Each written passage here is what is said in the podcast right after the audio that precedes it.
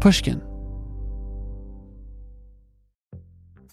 The most innovative companies are going further with T Mobile for Business. The PGA of America is helping lower scores and elevate fan experiences with AI coaching tools and 5G connected cameras. AAA is getting more drivers back on the road fast with location telematics. And the Las Vegas Grand Prix is powering race day operations with 5G connectivity, giving fans an experience at the speed they deserve. This is accelerating innovation with T-Mobile for Business. Take your business further at t-mobile.com/now. Small business owners, this one's for you. Chase for Business and iHeart bring you a new podcast series called The Unshakables. This one of a kind series will shine the spotlight on small business owners like you who faced a do or die moment that ultimately made their business what it is today. Learn more at chase.com slash business slash podcast. Chase, make more of what's yours. Chase mobile app is available for select mobile devices. Message and data rates may apply. JP Morgan Chase Bank, NA member FDIC. Copyright 2024, JP Morgan Chase & Co. I'm Alex Schwartz. I'm Naomi Fry. I'm Vincent Cunningham, and this is Critics at Large, a New Yorker podcast for the culturally curious. Each week, we're going to talk about a big idea that's showing up across the cultural landscape, and we'll trace it through all the mediums we love books, movies, television, music, art. And I always want to talk about celebrity gossip, too. Of course. We hope you'll join us for new episodes each Thursday. Follow Critics at Large today, wherever you get podcasts.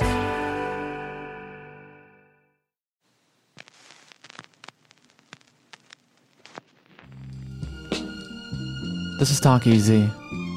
I'm Sam Fragoso. Welcome to the show.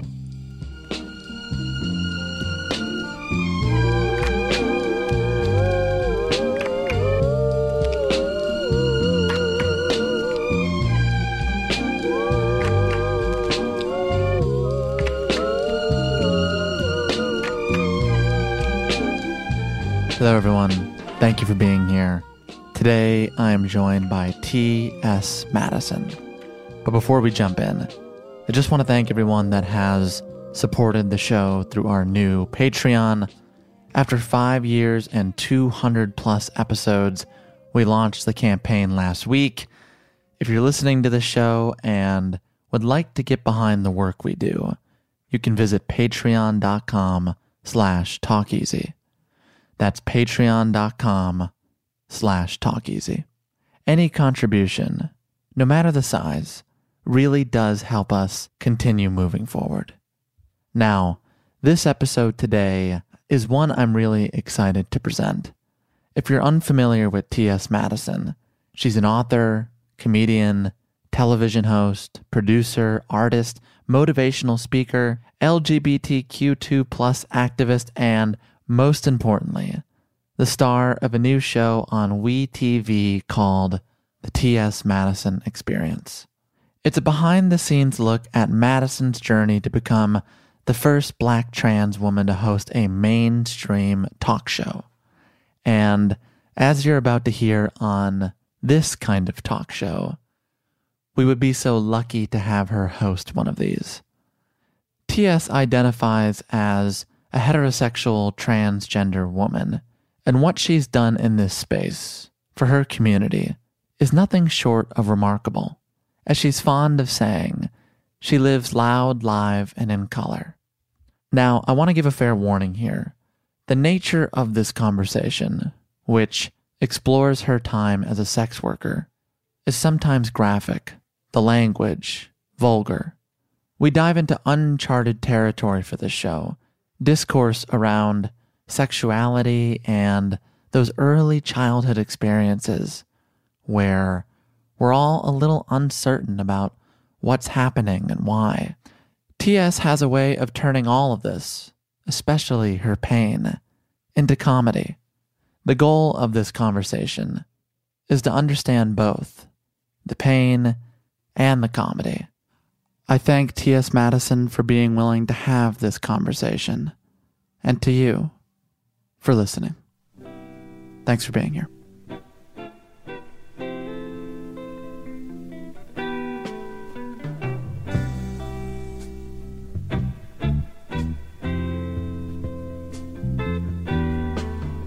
T.S. Madison, Yes. thank you so much for being Wait, here. you caught me off guard. I was looking down at my boob. Wait a minute, let me do. What's up, everybody? This is your girl T.S. Madison. Honey, is it on? Is it on? Is this thing recording? What's up, YouTube land, Twitter land, Instagram land, Snapchat, Grindr, Scruff, BGC, Jack'd, Facebook, Periscope, and last but not least, every single one of my bitches. Christian Mingle and the lands all across the land. This is your girl T.S. Madison, and I am loud, live, and in color on the Talk Easy podcast.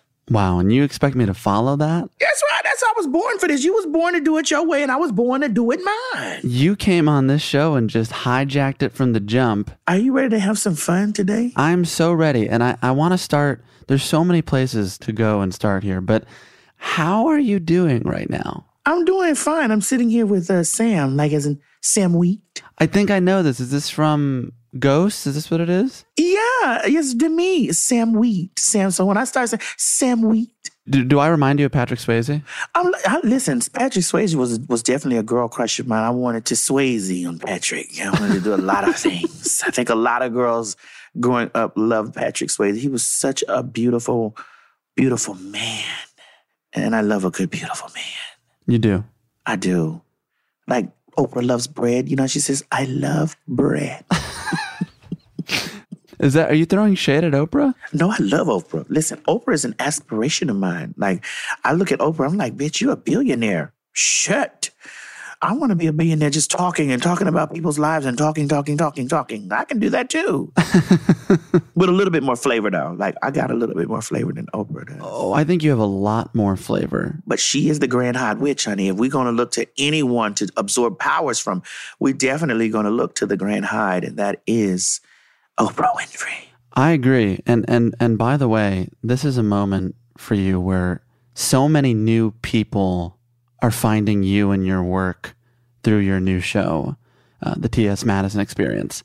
But before we get into that, I think what's important for people to understand is a little bit of how you got here. Ooh. And Are you going to take me down memory lane of what you know and I feel in the circles? that's kind of the premise of the show. Oh, God, yeah. Oh, I'm ready. I want to know what you know so that I can be like, oh, wait, I did that? Oh, God, wait a minute. I didn't even remember that. Let's do it, baby. Let's do it. Sam Wheat. so much of your story, at least my understanding of it, is embedded in these memories, these sort of sexually charged memories of you as a kid. And there's a few I kind of just want to jump into and see where they land with you. I'm I'm open. Like I, it's I, I don't get offended by things.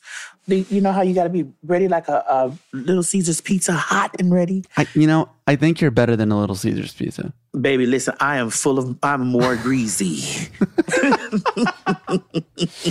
well, there's so much because everyone has these memories of, of being a young kid, being curious and, and kind of confused because you're three years old. And in this case, oh, you read my book. of course I read your book. You're coming on this show. I'm going to read your book. You're a three year old flipping through a magazine with a cavalcade of erect penises. Yes. I promise I've never said that sentence on the show.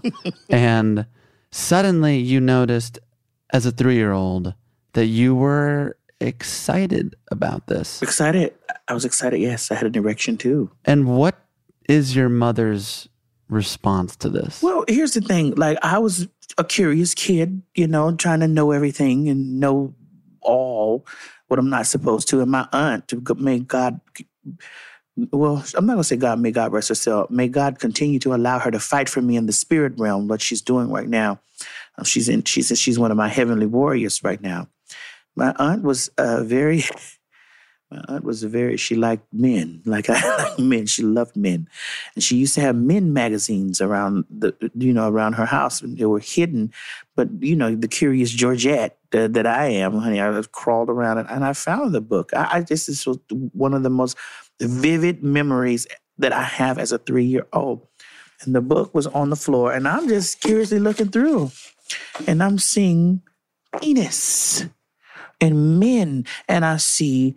I, I vividly remember this uniforms What kind of uniforms? like a sergeant, military, police, like they were men in uniform that were that were buttoned here but open where I can see uh, some of the uh, the form of the chest, and then some were open where you can see the six pack. And then they had on no pants. They were, I just saw penis and balls, and it was a, it was just a variety of men. And I'm flipping through this, and I have an erection, and I'm I'm loving and enjoying what I'm seeing. And so my my aunt is in her bed sleeping, snoring like a motherfucker. God damn it. I mean, snoring, and I'm down there getting my life. You know, I don't know to touch a penis, or I don't even know that I have a penis. I don't know what it is. I just know that there's that, that there's something going on in between my legs. It's erect, and I'm looking at something that's exciting me. And my mom comes home from work, and she coming down the hall, and I look up at her because it was this is like this is not abnormal for for me, but she comes and said, "What is you looking at?" And she reaches in, she grabs it, and she picks me up, and she she she had me in this hand, and I I comes up with the book like this is mine, it's mine. When I come up with the book, she's she sees what the book is, and she snatches the book from me. And I snatch the book back from her, and she snatches it back, and I'm we're, in a tug of war. I'm going, "Ah!" you know. And I vividly remember that as a three year old, and I thought I was crazy. I did. And when I finished the book and I put the book out and I let my mother proofread, but not proofread, I let her read the first copy of the book. And she seen that, that part. She didn't say anything. And then I asked her, I said, Mommy, do you remember that? She says, Yes, I do. Vividly. I was like, Yeah. I say, I think that was my first introduction to seeing a penis. Why did you think you were crazy? Because I was like, how do I remember this so vividly from three? The viv- that was so vivid to me. Like it, it, it imprinted on me, you know, and I was so enthralled and aroused. And I think back sometimes when I think about that that memory, I, I just say, did that fuck me up? Was I fucked up from that? Like, did that really, did that really do something to me mentally? I don't know. Growing up after that, you know, when you're in a neighborhood with other kids and stuff like that, and other other kids your age and um, a little bit older, might be a little bit older, not not not 15 years old or 10 years old, you know, maybe a year older or months older. You're playing house with other kids your age, and somebody played a mama, somebody played a daddy, and you know you grind on each. other. Have you ever hunched as a kid? Hunched? Yeah, like grind, like on a, another kid. I think so. You better, honey. You're not living real life, honey. Well, I can't, I can't go back to childhood now, but I think so. Yeah, I mean, I hunched. I remember hunching, and but that that three year old memory right there, I was like, whoa. But you wonder if it did something to you. Yeah, did it fuck me up? Do you think it's possible that it did because of your mother's response? Because the part you left out is that she said, something's not right. Yeah. I don't want to say something that's like crazy. So I'm going to say this. I know we talk about res- representation and visibility of, you know, people on television, black people, trans people, you know, marginalized groups of people. We talk about this stuff on television and in film and stuff like that. And uh, lots of uh, cis het people like to say, uh, you know, they're worried about their children being, you know, influenced and imprinted on by gays and lesbians and trans and blah and black and all, all this shit that they they say. But when you really look at it, I came through the channel of a straight world, you know? Like, and the magazine wasn't showing me women, you know, and they wasn't showing men having sex. They were not two men having sex. They were men just posing in the nude. They were men in the nude. It was a straight. My aunt loves men. This was a. This was. I think this was Playgirl. Playgirl. You know, Playboy's for the for the men. Playgirl is for the women. And I think it. 'cause- And it was there was no sex acts. There were no. There was no penetration. I didn't see any any any any oral sex. Nothing. It was. You now you really got me thinking now because I'm over here like wait a minute. It was men posing nude. And I was, housed. I was highly entertained by that. Here's here's here's here's a philosophy that I always have, Sam. Don't get mad at me, but I got because you're a straight man. I gotta say this: men do not see other men's penises until they watch a porno or they're in the gym or the gym or, the, or high school when somebody else is nude. Whoa, whoa, shit! Wait, there's more dicks in the world than mine. You know, like wait, hold on, there's more dicks than mine in this world. Wait a minute. I don't have the big. He has the biggest dick in the fucking world. So, and only and only men would be like, but I thought I was the only one. Yeah. Yes. And they and, and and it would make them it would make them sound gay if they said, "Wait a minute, I don't have the biggest dick." He does. That man's dick is huge, you know. So you have to bottle that shit up. Like the social constructs in society has really fucked us up as human beings. Like girls wear pink, boys wear blue. Men can't compliment other men's penises. Uh, wait, is that a social construct or you're not supposed to? I don't know. Well, anyway, but the, the thing about it is, you know, looking at that, Sam, I, I, and you have me really now, like right now in this moment, you have me in thought because I, I'm thinking like it. Did it? Was it just? Did it just draw the inner me out? Like was the inner me always going to be a woman that loved penis because I love penis. The look of it, the smell of it, the taste of it all. Penis. I, I'm glad someone does. you meet a lot of women, don't they love penis? The women you meet, don't they love penis? Shit. I was always hoping someone on this podcast would ask me that. Well, the women you meet, don't they love penis? You got me all shy now. I know about the ones that love penis, and I'm one of those ones that love penis. And so, thinking back on that, the shit is like really crazy because now I'm sitting here like, bitch, you've always been a woman. I love women too, but not in that way. Like, I love women visually. Like I can visually look at a, at a girl, I can visually look at, at a bunch, a group of women and be like, man, these women are beautiful.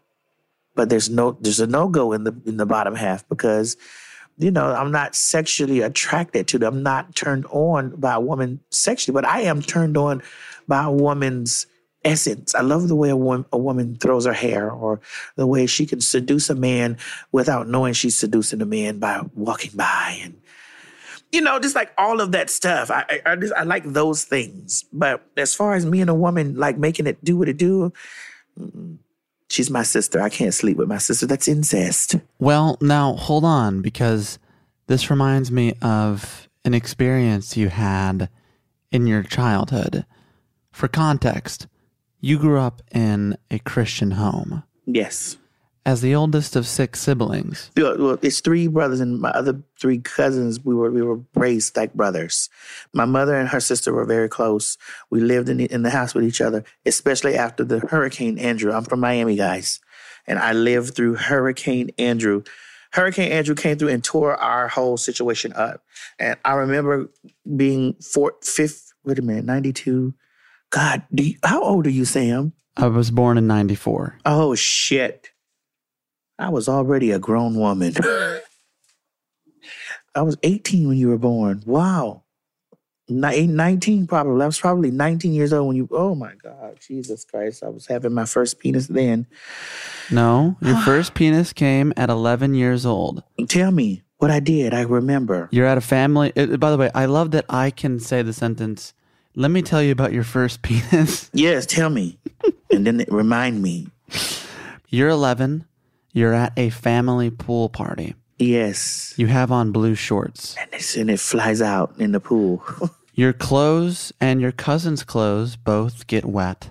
The two of you retreat to a room, and as you pull down your pants, your cousin says, No, no, no. Pull them all the way down. You know, this is when you start discovering, like I said, when you you, you don't see another penis until things happen as kids and you growing up and you you growing up with other kids that are your age. Now, mind you, we're all in the same age, maybe a year older or a year younger or, or year we were in the same, we grew up. I just will say this. I remember us hunching. and I got a whooping. But then, you know, I remember him taunting me down the line and calling me gay and stuff and fag and you know like there was one of the ones that did that to me. The same cousin that was humping you. that we hunched each other. Yeah we were hunching. We were rubbing we were rubbing penises together you know because we were interested in like both of us. Nobody sees Because you're 11 and curious and, and interested. yeah i want nobody sees nobody else's dick. So you see one for the first time you're like ooh you got one you got one too you got ooh let's does it does it get does it do anything after this? Like does it like whose is bigger? I don't think people really talk deep about this stuff because oh sam you going there. I love it. I don't think people talk about this stuff because they try to suppress that these things happen or go on. But i think kids explore lots of things with, uh, with each other and all the things that people try to keep children from and keep kids from that they think the TV is teaching them, honey, they're learning that shit from their from their their kids they're in school with, their kids that they're uh, they're related to, kids. So yeah, it was a little dry. I was humping and rubbing and exploring, like how who's is bigger and can we put them inside each other? Like I don't know. Was- I'm I'm new to dicks at this point. Of course, you're 11. Yeah. So you, this, ooh, but we got a weapon. Ooh, we got caught and got a weapon. Now, you didn't just get a whooping, you got a double whooping because your mother and your cousin's mother, I think it's your aunt. It's my, it was, it was my cousins. My, that we're cousins. We were cousins, Okay. which is my mother's cousin. We were cousins. All of us were cousins. Like we were, we were like brothers and sisters, kids. You know, cousins like But that. these two grown women come into the room and they each beat their own child. And then they swap. Then they swap. Here you go. Whoop him. Whoop him. Thinking about this is like, wow, which makes me want to have like more conversations about this type of stuff of where discovery truly starts. Discovery has nothing to do with television. Nothing. What do you mean by that? Like you don't know what the fuck you looking at on TV, but you know what's going on when you in you're playing with your friends and your cousins, and you're at daycare or you're you're you're you're with your your family at a family reunion, a family function, and the grown people are in the room and the kids are in this room. You know, you know things are going on. This is where things are discovered. Hey, what does that mouth do? You know, like this shit go on. You don't know that it's a dick and it goes inside of a woman and it makes a baby. You don't know that. You just know you playing and y'all swimming and then you see something fall out. You're like, ooh, what is that? You know, what is it? And y'all looking at it, what is it? And you know, you gotta. Uh, I know that there's some shit going on in me. You know, like it's different. You don't know that the same shit might be going on in this person over here. You know, but I think it's curious. It's more curiosity and and you're thinking about it and you're really looking at it having me sit back and re- reminisce on this like in a pot like no one's ever did this for me. Have me rem- reminisce on it like that. I'm like we were all curious. Except in your case, you were punished for your curiosity. yeah because this not this is not what's supposed to happen. Like this is against the order. The order. The order. This is the list You know, you've done a remarkable job of turning your pain into comedy. And there's something that happens after this beating that I, I really, and you do such a good job on your show of, of thinking about these ideas of where we come from. But afterwards, you get in the car to drive home. And your mother, who is so phenomenal in your new show and, and is a recurring presence. She starts crying in the front seat after beating, after finding you doing what you were doing, hunching hunching. And I, I, I want to know now that you are in your 40s, why do you think your mother was crying? I think she was crying because she, she probably had a reflection back at the three year old that had that book in her hands and thinking, what did I do wrong? What have I done wrong? What have I improperly done as a parent? Like, what have I made a mistake? Did I, did I, what did I not do? Because if this is a three and now we're at 11, this is eight years later, this something is still going on. This is real. And to a straight person in a straight world, this is a problem. And what did I do? Because I know what the world gives. I, have heard, like, I, I, don't have any. This is me thinking from her, from you asking me this question. This is me thinking, like, she's I don't have any experience because she didn't have any LBGT friends. Like, come on, this they they didn't have that. And the church and this and the other. You don't know. So like, what is it? Like, it's just it's all of these things. What's going on? What's what's wrong? Like, I've heard about this stuff, and you hear, you hear, you hear whispers of this with people. What what what did I do? Like, something's wrong. Who touched you? Who, you know, this is this is what happens. And I think riding in that car is just like, oh God how do I fix this? How do I stop this? How do I change this? How? You know, and I'm in the back seat just crying because I don't this is I'm curious. I don't I don't know. No, no, no one in the car knows anything. It's just a car, it's just a car ride home of anger, confusion, and just not knowing what happens after this? Something happens at three. You're like, okay, maybe this will go away. Maybe this was just a mistake. Stop putting them books around. I remember her telling my aunt, stop leaving them books, put them books higher, put that stuff up there. Now, eight, you're actually hunching, doing things like with y'all are your two boys. You know, this, I'm, I'm sure there was flooded, flooded thoughts I couldn't tell you. I don't know. You know, I know the thinking process of me is like, I don't know why. I don't. There's something wrong. There's wrong things going on. Like, because of course, if if I'm getting a whooping, and I'm getting reprimanded and scolded, and, and this stuff, something is wrong. Like something wrong with me. So you you go on through this phase of something is wrong with you.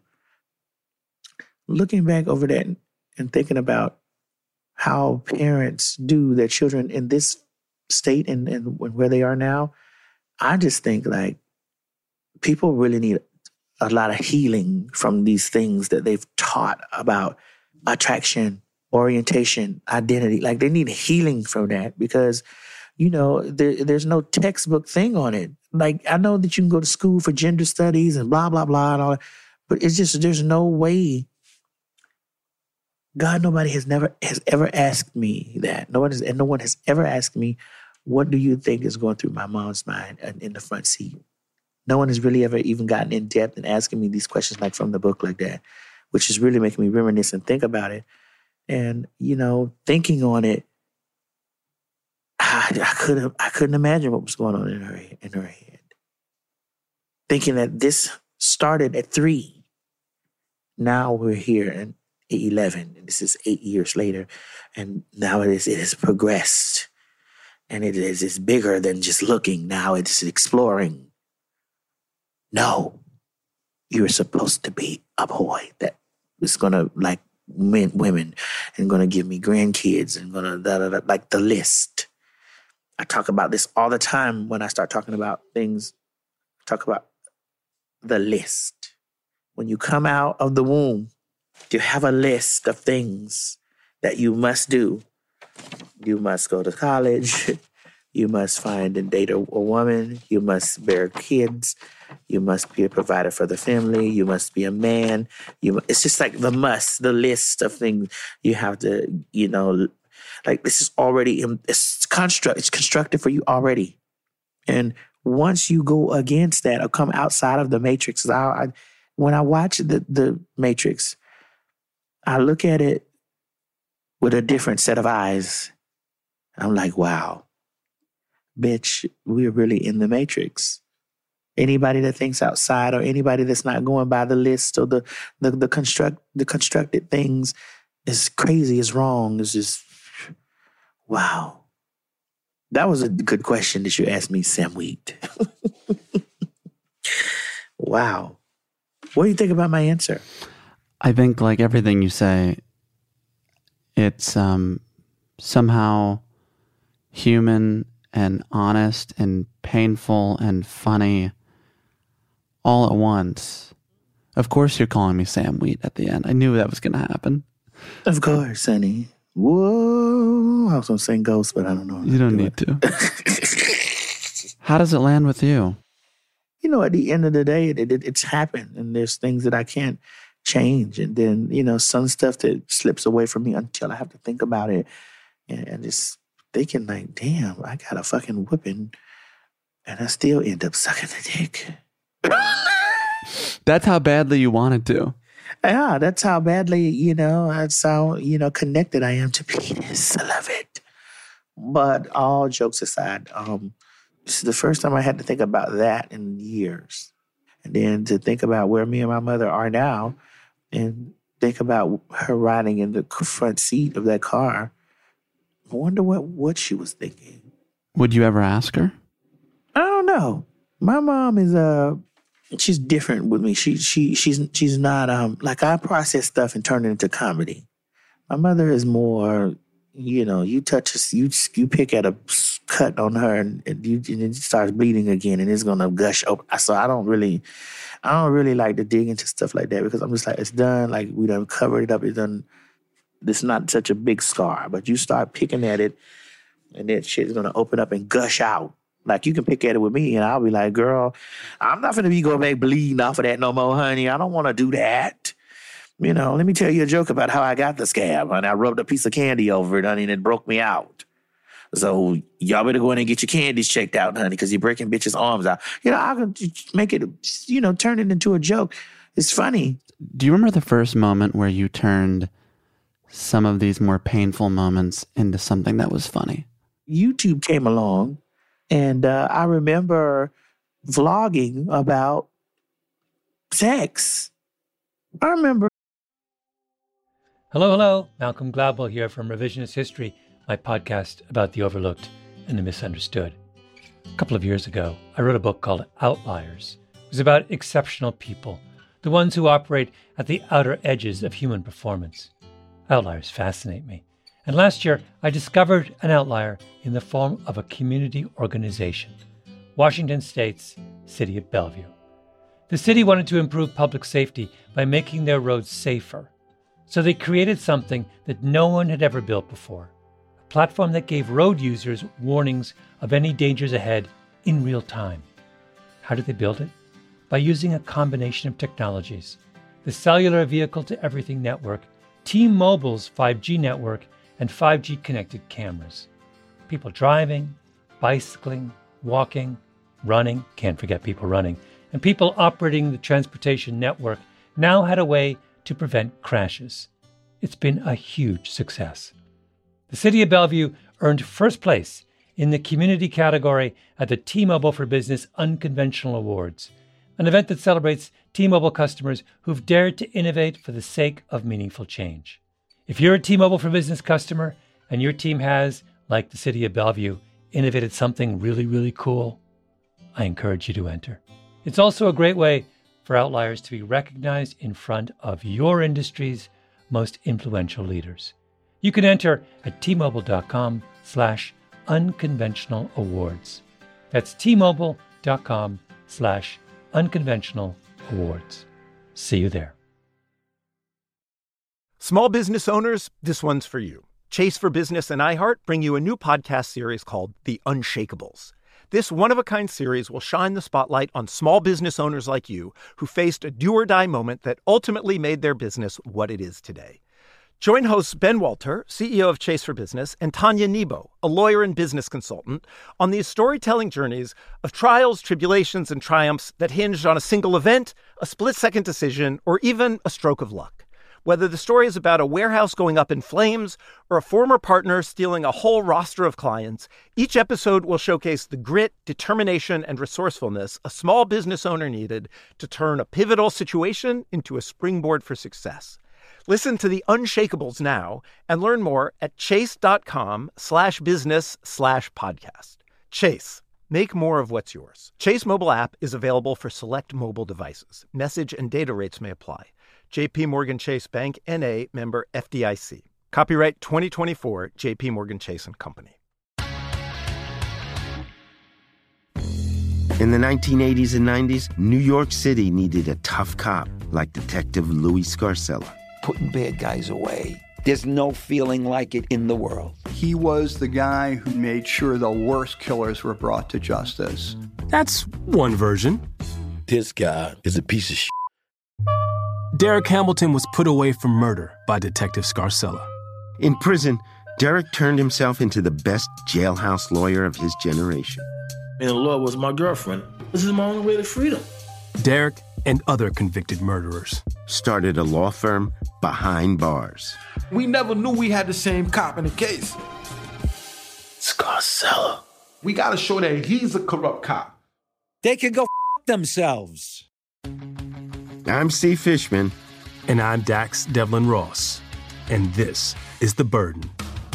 Listen to new episodes of The Burden on the iHeartRadio app, Apple Podcasts, or wherever you get your podcasts. And to hear episodes one week early and ad free with exclusive bonus content, subscribe to True Crime Clubhouse on Apple Podcasts. On my old YouTube channel, which is unfortunately the, the, it was folded up, honey, and thrown away, like what trash is. I remember with. Are you calling your own YouTube channel trash? It was trashy. Oh, it was trashy. It was trash, but it was so. It had hundreds of thousands of people that followed that YouTube channel and was there for years. Like it had been up for ten years. Girl, I would turn that damn video on, Sam, and I would just talk because I didn't have nobody to talk to about stuff like that because nobody probably would understand. Nobody would understand it. So you just talk to people who you don't know. I don't give a fuck if those people judge me or how they feel about me. I don't know them. So I turn the video on and be like, girl, let me tell you about the time, honey, when the man pulled me over and fucked me in the backseat of the car and stole my money from up under my, you know, just talking, just talking. And whoever is out there in the cyber world, like they're my girlfriends. You leave home and you do sex work, which you've talked about a, a whole bunch. Viciously, vicious sex work. Oh my God. I didn't love all of it. I loved, I, am not going to tell you no lie, Sam. I loved some of that shit because it was some of the best penis I've ever had in my fucking life. So tell me, when is it good and when is it bad? Well, it's bad. I can talk about the bad stuff before because I don't want to glorify it. Um, it's bad when it's just like, this is the bare, this is what you have to do. And I don't think people really understand, like, if, if, if I was selling ass, coochie, dingling, titties, and looks for fun, this is something I was doing to live. And I know people say, oh, well, why don't you go out and get a job? Well, why don't you hire me? Why don't you pay me an adequate amount of, of money so that I don't have to find other things to make? You know, I can't go to McDonald's and make whatever McDonald's pay was 25 fucking years ago and pay bills without working six six jobs and hell you don't you basically don't want to give me one job. Now i got to get five to make ends meet. You don't want to give me one job.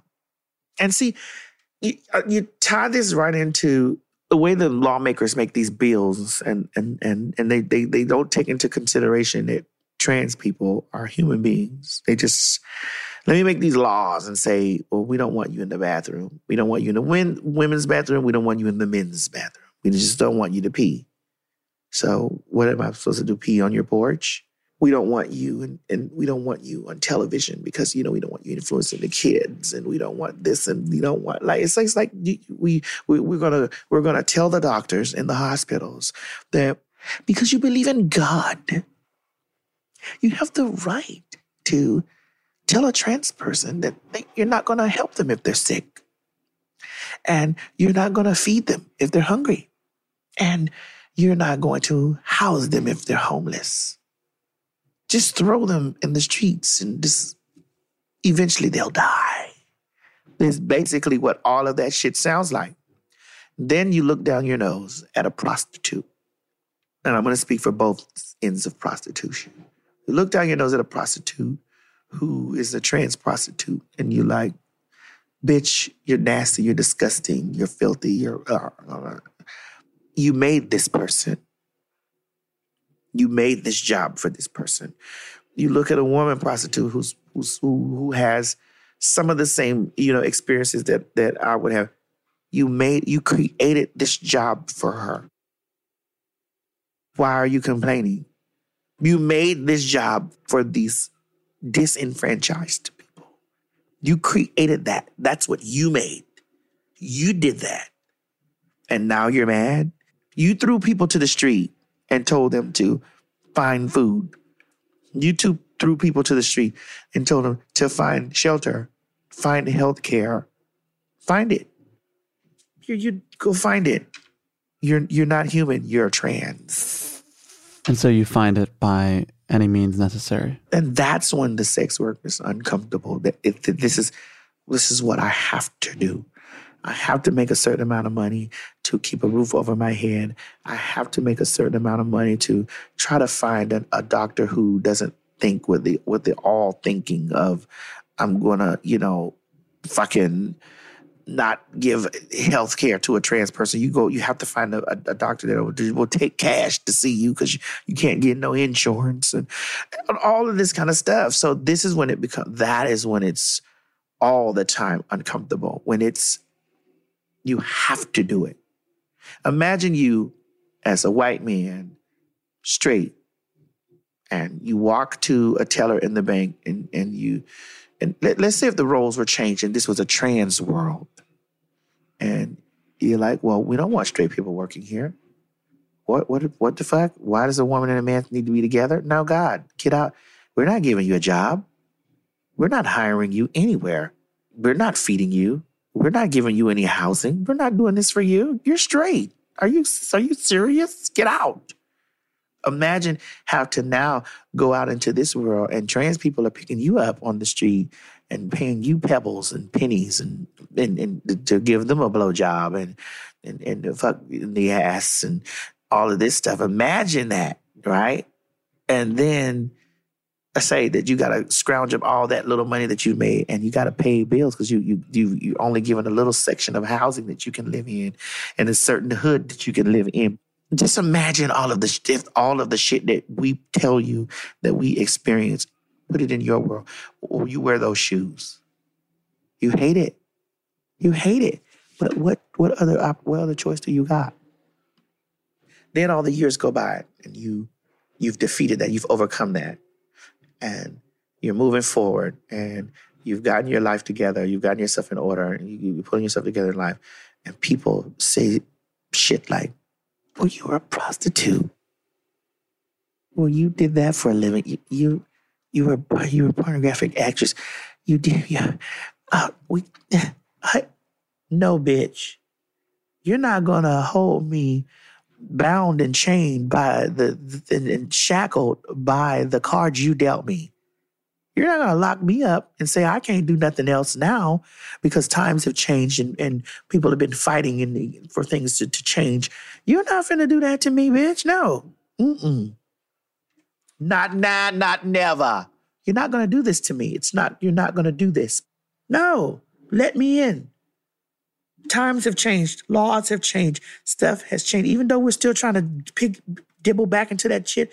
Stuff has changed. Let me in and let me show people out there in the world that 25 years ago it was hard.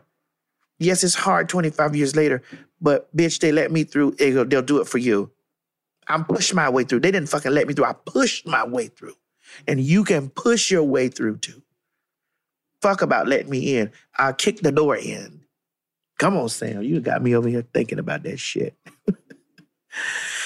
You all right? Yeah, I'm okay. I'm just thinking about it.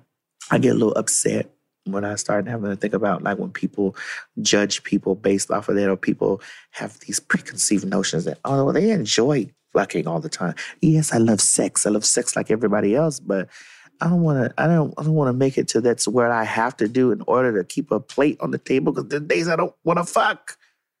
As much as I love it, there are days that I don't want to. Uh, You know, and I don't want nobody's sympathy, bitch. I want you to change your mind. I don't want your sympathy. I want you to change your think. I want you to listen to this and be like, oh shit. Oh shit. That, that might be that might be true. Like, wow. I want you to change your mind and change your ways. I don't want you to be patting me on the back. Oh, I'm so sorry this happened to you. I'm not. Because I know how to handle you motherfuckers now. I know how to handle all you mother all you motherfuckers can get handled. I know how to box. Cause y'all bitch taught me how to fight. That's what I know how to do. So thank you, motherfucker. I wish you didn't have to box. I'm glad I know how to box. Cause now there's a new world of there's a new world of prostitution. You gotta sell your personality. You gotta sell your you gotta sell your beauty, your look, you know, and you keep your clothes on, but you're still getting fucked. You still, but you just know how how deep you gonna let them go in you, or how deep you go in they motherfucking ass. You know, you know how to do that now.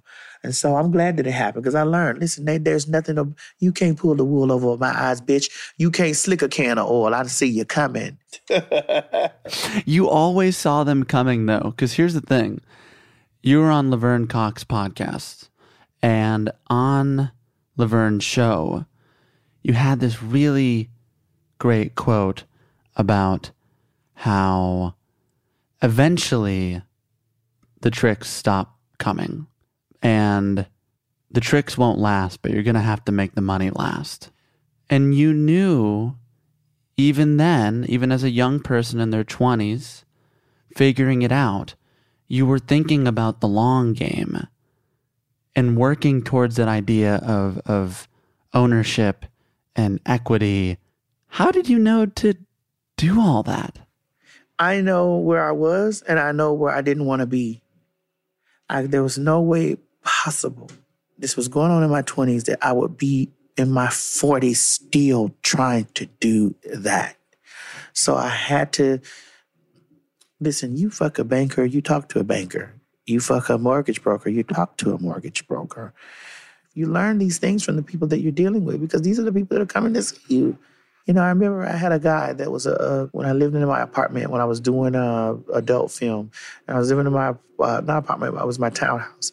And he came and he said, um, Madison, have you ever thought about? He says, you make lots of money from your website, don't you? I said, yeah. He says, why are you still renting? He says, what happens at the end of the year when you're done with your rent? I said, I renew my lease. He says, right. And you're left with rent receipts. At the end of the year, when you pay into your mortgage of your home, you've put equity into your into your I was like, mm, shit. Right after that, I was like, that's it. No more rent receipts. He says, I work over at, I shouldn't tell where he works at, but one of those banks. I work at such and such. Why don't you come down here? Why don't you come down there and, and, and see if we can get you a, a, a loan at the bank for a home? And then there, that's when my trust kicked in. Motherfucker, I'm not going to show you how much money I make so you stop giving me money, bitch.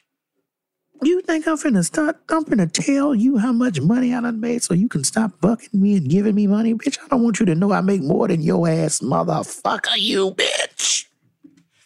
So I went to another bank, a woman.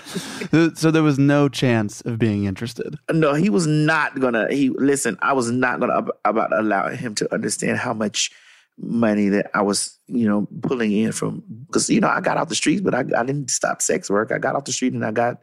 I became a, a higher class call girl, and it was it costed more to come lay in the comfort of the sheets of the house. So you know, I started seeing a different type of man. It was still dangerous. The, the, danger didn't change. You know, uh, you don't think a banker or or or a lawyer or a doctor or or an athlete will come there and still strangle you. He's still a man.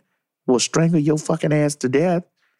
This this gentleman here who was talking to me about it, I was like, I, I realized, like, bitch, you trying to get in my purse. You trying to figure out how much money I motherfucking make. I'm not telling your ass a fucking thing. But I kissed him and loved on him and licked his dick and got up maybe two days later, honey, and went to another bank and found me a woman and applied for a loan for somewhere. Got turned down because, you know, I didn't, that was my first time.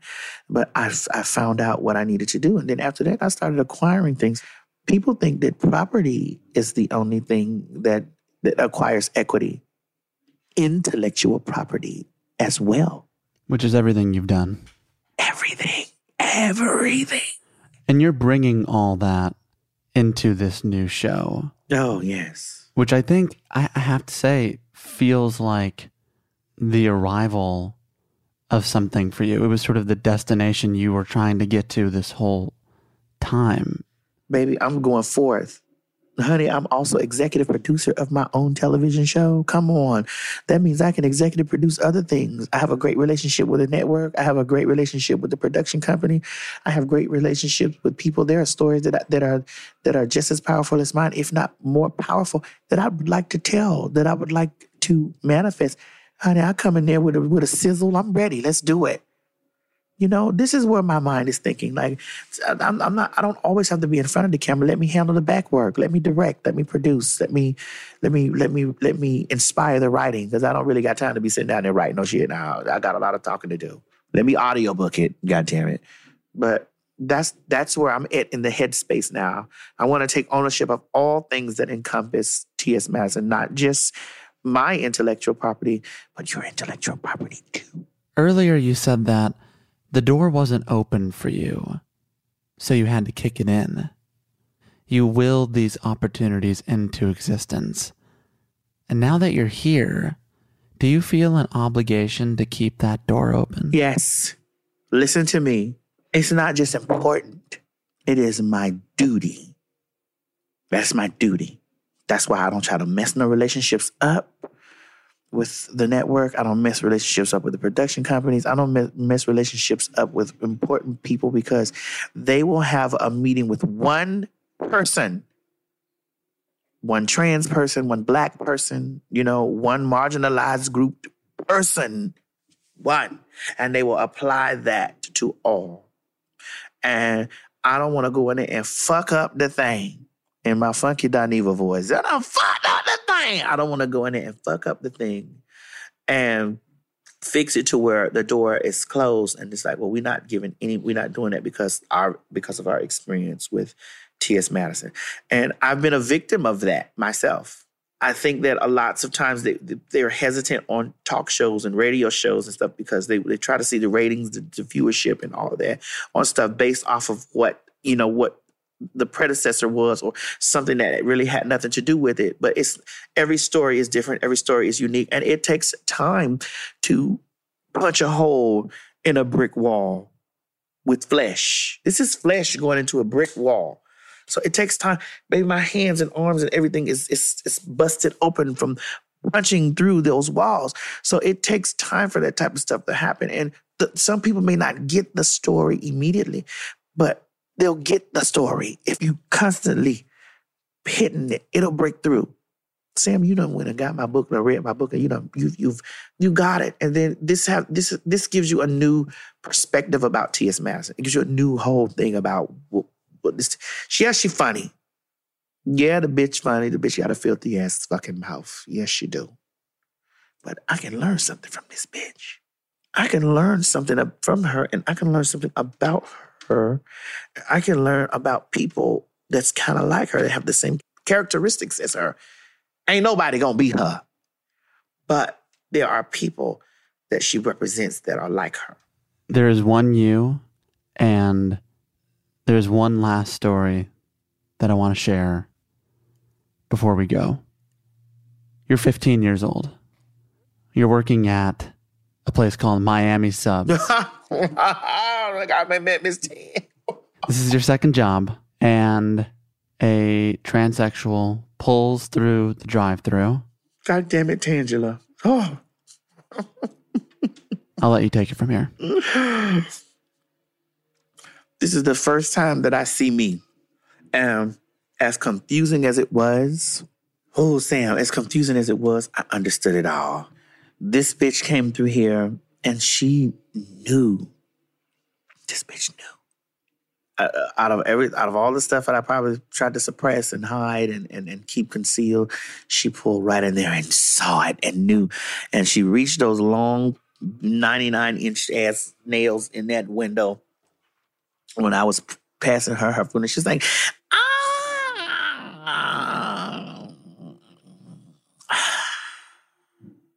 what's your name? Like a witch. Was like a witch, you know? You're 15 working at a drive through. This woman orders something from Miami Subs, and she says to you, Are you one of the girls? Well, she was saying it in a way like like she knew. She wanted me to say it. Are you one of the girls? Oh, like fucking that with that bitch. Oh God, that bitch dug it out of me. I was mad at, at first a little because I felt like, bitch, you try, don't be, you trap. Yeah, you know, like, bitch, don't do that. But thank God for her. I could have went through the rest of my life from 15 to 40, never seeing me and never understanding who or what I really was. And that was one of the most freeing moments were the beginning of freedom for me because you don't know how to explain it. And all of this ironically happened the same year that the crying game comes out. All of it, all the dots connected. All of it. I knew I loved RuPaul. I knew it. I didn't understand what RuPaul was, but I knew that RuPaul was not a woman, but she was not a man, but she was not a woman. This thing that came through this fucking place was not a man at all, but was something more divine because it was two that made one. And I know that I am two that makes one. And this is why I won't have a sex change operation. This is why. Because I am two that makes one. I'm definitely at peace with my spirit. I know that my spirit is neither it's, it's it's not all male, it's not all female. I know that my spirit is both working at the same time. To live out loud like this, you have to be in touch with your inner being. Like it, you have to really. It's like a supernova. Like boom, big personality, big dreams, just big, not just over the top, but just big, and not being able to contain it into one thing. And she did that for me. She'll never know. Like I wrote about her in my book, but she, I think I don't think she'll ever know how big that was for me. For for me to look back at me and see me, and bitch, what I saw was fun. what she did for you is now what you're doing for other people. And I know we thanked her for, for doing what she did, for seeing you before you saw you. But I want to thank you because I think, um, well, I think a lot of people are seeing themselves through you. Hopefully. I hope to do that. And I hope to be as liberating as she was for me because there's nothing like liberation. Life can have you bound and chained to your past. It can have you bound and chained to rules. It can have you bound and chained to the matrix. But when you're liberated, you're like a phoenix. Rising from the ashes. Big. I think I'm at I think I'm at one of the most happiest places in my life that I've ever been by just being being.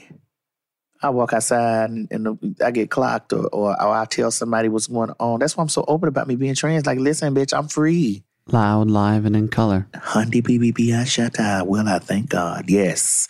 Loud, live, and in color. The T.S. Madison. That's why we had the T.S. Madison experience. right here on this show. On this show, we just had a whole T.S. Madison experience while I ate a donut and talked about penis. Anytime. T.S. Madison, thank you very much. Sam, this was great. You really dug deep in me, honey, and you kept your pants on. How did I not see that joke coming? Of course. Much love, T.S. Thank you, baby. Thank you.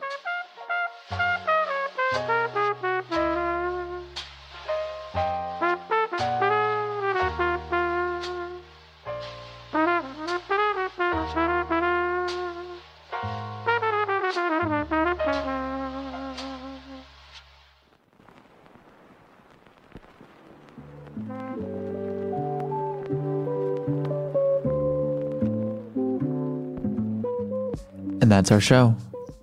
Special thanks this week to Pam Broussard and the inimitable T.S. Madison. Season 1 of the T.S. Madison Experience is available on WeTV. To learn more about T.S. and her work, visit our show notes at www.talkeasypod.com. If you're new to the show and would like to listen to more, I'd recommend our talks with Fran Lebowitz, Carol Burnett, Janaya Future Khan, Hasan Minhaj, Janelle Monáe, and Brittany Howard. You can find all of those and more on Spotify, Apple Podcasts, Google Podcasts, Stitcher, wherever you do your listening. If you'd like to join our mailing list, drop me a line at talkeasypod at gmail.com. You can also follow us on Twitter, Facebook, and Instagram at TalkEasyPod. Just a reminder that we launched our Patreon page after five years. You can get behind the work we do here every Sunday, every week, rain or shine, at patreon.com slash talkeasy. We are truly a listener-supported program, so every patron, every subscription ensures that we can continue doing the work we do here. Thank you in advance. As always, our show is made possible by our incredible team. Our executive producer is Janixa Bravo. Illustrations by Krisha Shenoy. Our associate producer is Nikki Spina. Our lead editor is Andre Lin. Our editor for today's show is Joshua Siegel. Our assistant editors are Kevin Core and Clarice Guevara. Our interns are Caitlin Dryden, Claire Hardwick, Julie Harold, Patrice Lee, and Grace Perkins. Video and graphics by Ian Chang, Derek Gaberzak, Orion Huang, Ian Jones, Isabel Primavera, and Ethan Seneca. And the show is produced by Caroline Reebok. I'm Sam Fragoso. Thank you for listening to Talk Easy. We're back Wednesday with a bonus episode featuring the marathon woman herself, Kathrine Switzer. Until then, rest in peace to Earl Simmons, known by most as DMX. He was an irrepressible force of nature, a great writer, and brilliant rapper. May his work live on through you and I both. Stay safe, and so long.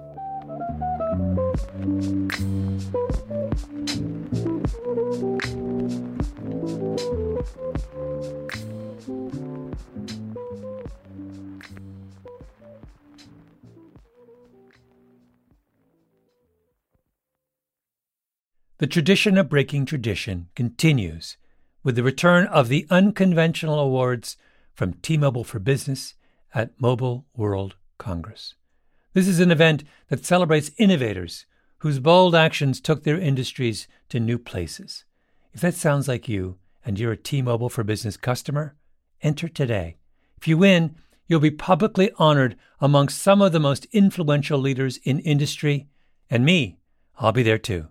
Enter now at tmobile.com slash unconventional awards. See you there. I'm Alex Schwartz. I'm Naomi Fry. I'm Vinson Cunningham, and this is Critics at Large, a New Yorker podcast for the culturally curious.